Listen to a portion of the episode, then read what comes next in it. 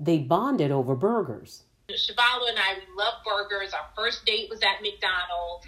But Monique and Shavalo Wilson DiBriano say 9 11 nearly tore them apart.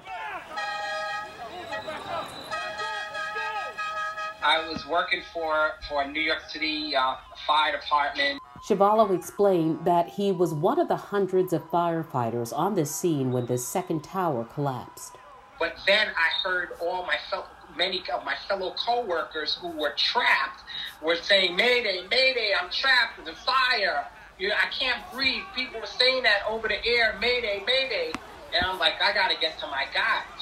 And right, and that was like one of the last conversations we had.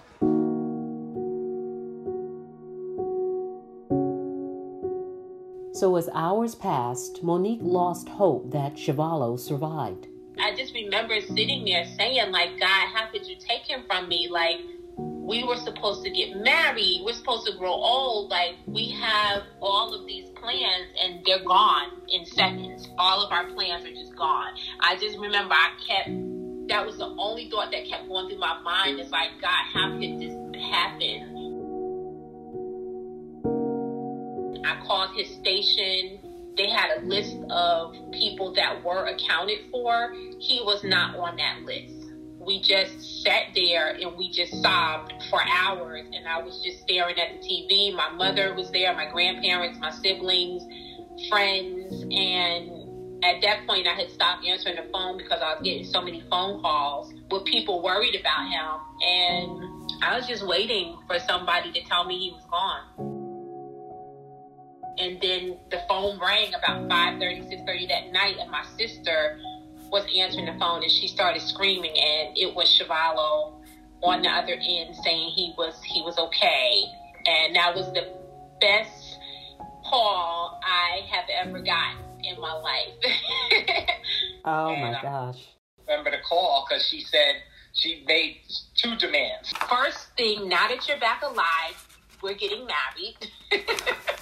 now that you're alive again, you're gonna marry me and the second thing was that we are leaving New York.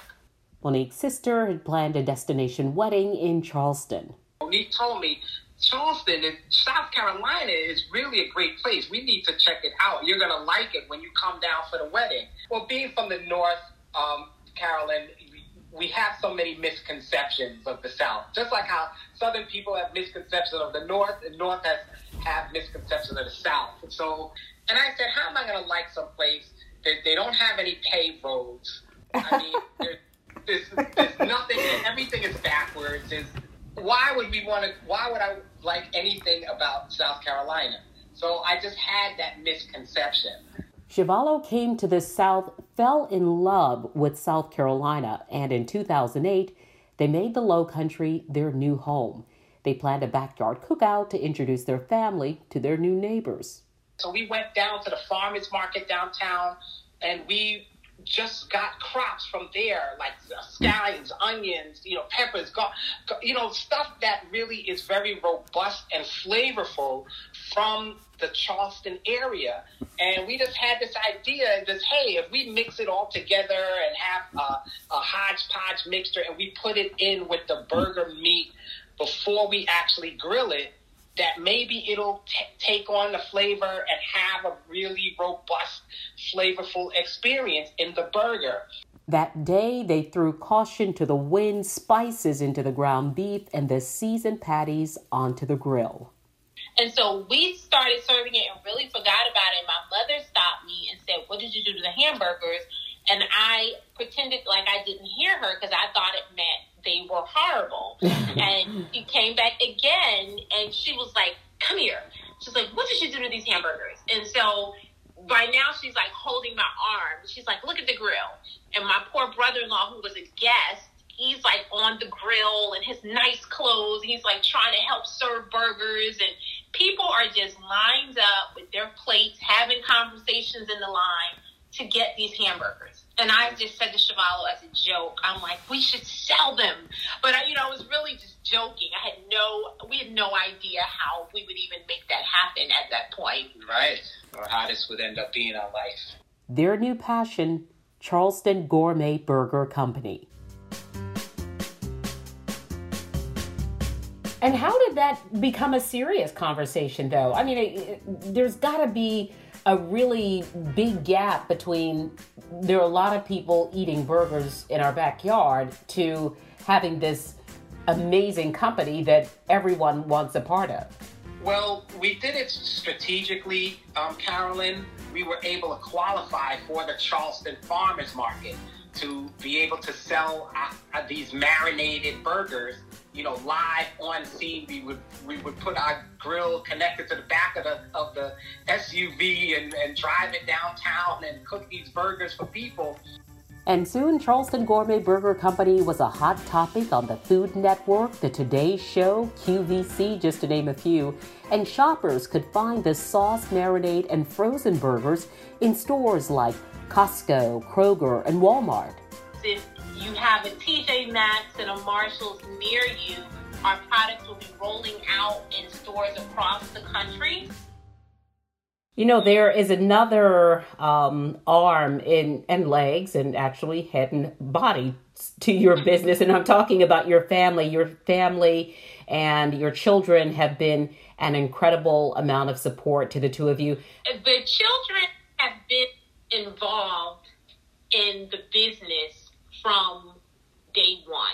We'll have family meetings and we will decide on it together as a family. So they are really just as invested in this business as Shavalo and I. But they're also, at the end of the day, they are kids. So there are times where maybe we're doing media or something and they're like, do we have to come out of our rooms? Even as recently as five years ago, certainly not 10 years ago, you didn't see sections of um, magazines or newspapers or online for African American owned businesses. And we do right now. I feel like right now people are starting to really recognize the value of the black dollar, the value of the black community. We spend a lot of money. We make a lot of people wealthy. we make a lot of people wealthy. We also have, you know, some of the most ingenious ideas coming out of our community. And I think people are starting to recognize that. It's getting old with, you know, only showing African Americans in the light of something negative because there's so much positive things coming out of our community. Because so many people on a, almost a daily basis come uh, up to us or ask us about they say that they have their own uh, recipes that were passed down in their families, but they just don't know what to do with it. And a lot of times that happens, especially when we're out doing food demos or people see see us and then they email us about that. And so we created a whole coursework, a whole way how we could take someone from recipe idea all the way up to the point where it's packaged, it's and ready to be um, for grocery store shelves. And so all the way up, all the process through it, we make it nice and easy. What is the secret, Shavalo and Monique, to staying friends, staying lovers, staying business partners? I know that's a big question, but you managed it. Yeah, the se- secret, Carolyn, is it's my way or the highway. but we let each other be able to, to handle what they're good at. Right. So it's something that I do that he totally is not interested in, and that's fine. But one of the main things that I always have to say is I love him more than I love being right. So if there is something you know, with the that, you know, we're kind of butting heads on, I don't mind saying, okay, you know what, we'll just try it your way. Oh, thank you so much for sharing that, Shavalo and Monique Wilson DiBriano, the owners, operators of Charleston Gourmet Burger Company. It has been so much fun speaking with you. You clearly have the secret to staying friends and lovers and the secret sauce that is doing some really good things and, and helping other entrepreneurs as well. Thank you so much for speaking with us. Absolutely. Thank you. Our pleasure.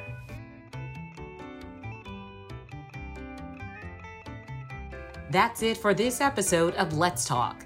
Thank you so much for listening. I'm Carolyn Murray. Let's Talk is produced by David Dixon. If you enjoyed our show, please subscribe, write a review, and tell your friends about it. Thanks again for listening. Goodbye until the next time.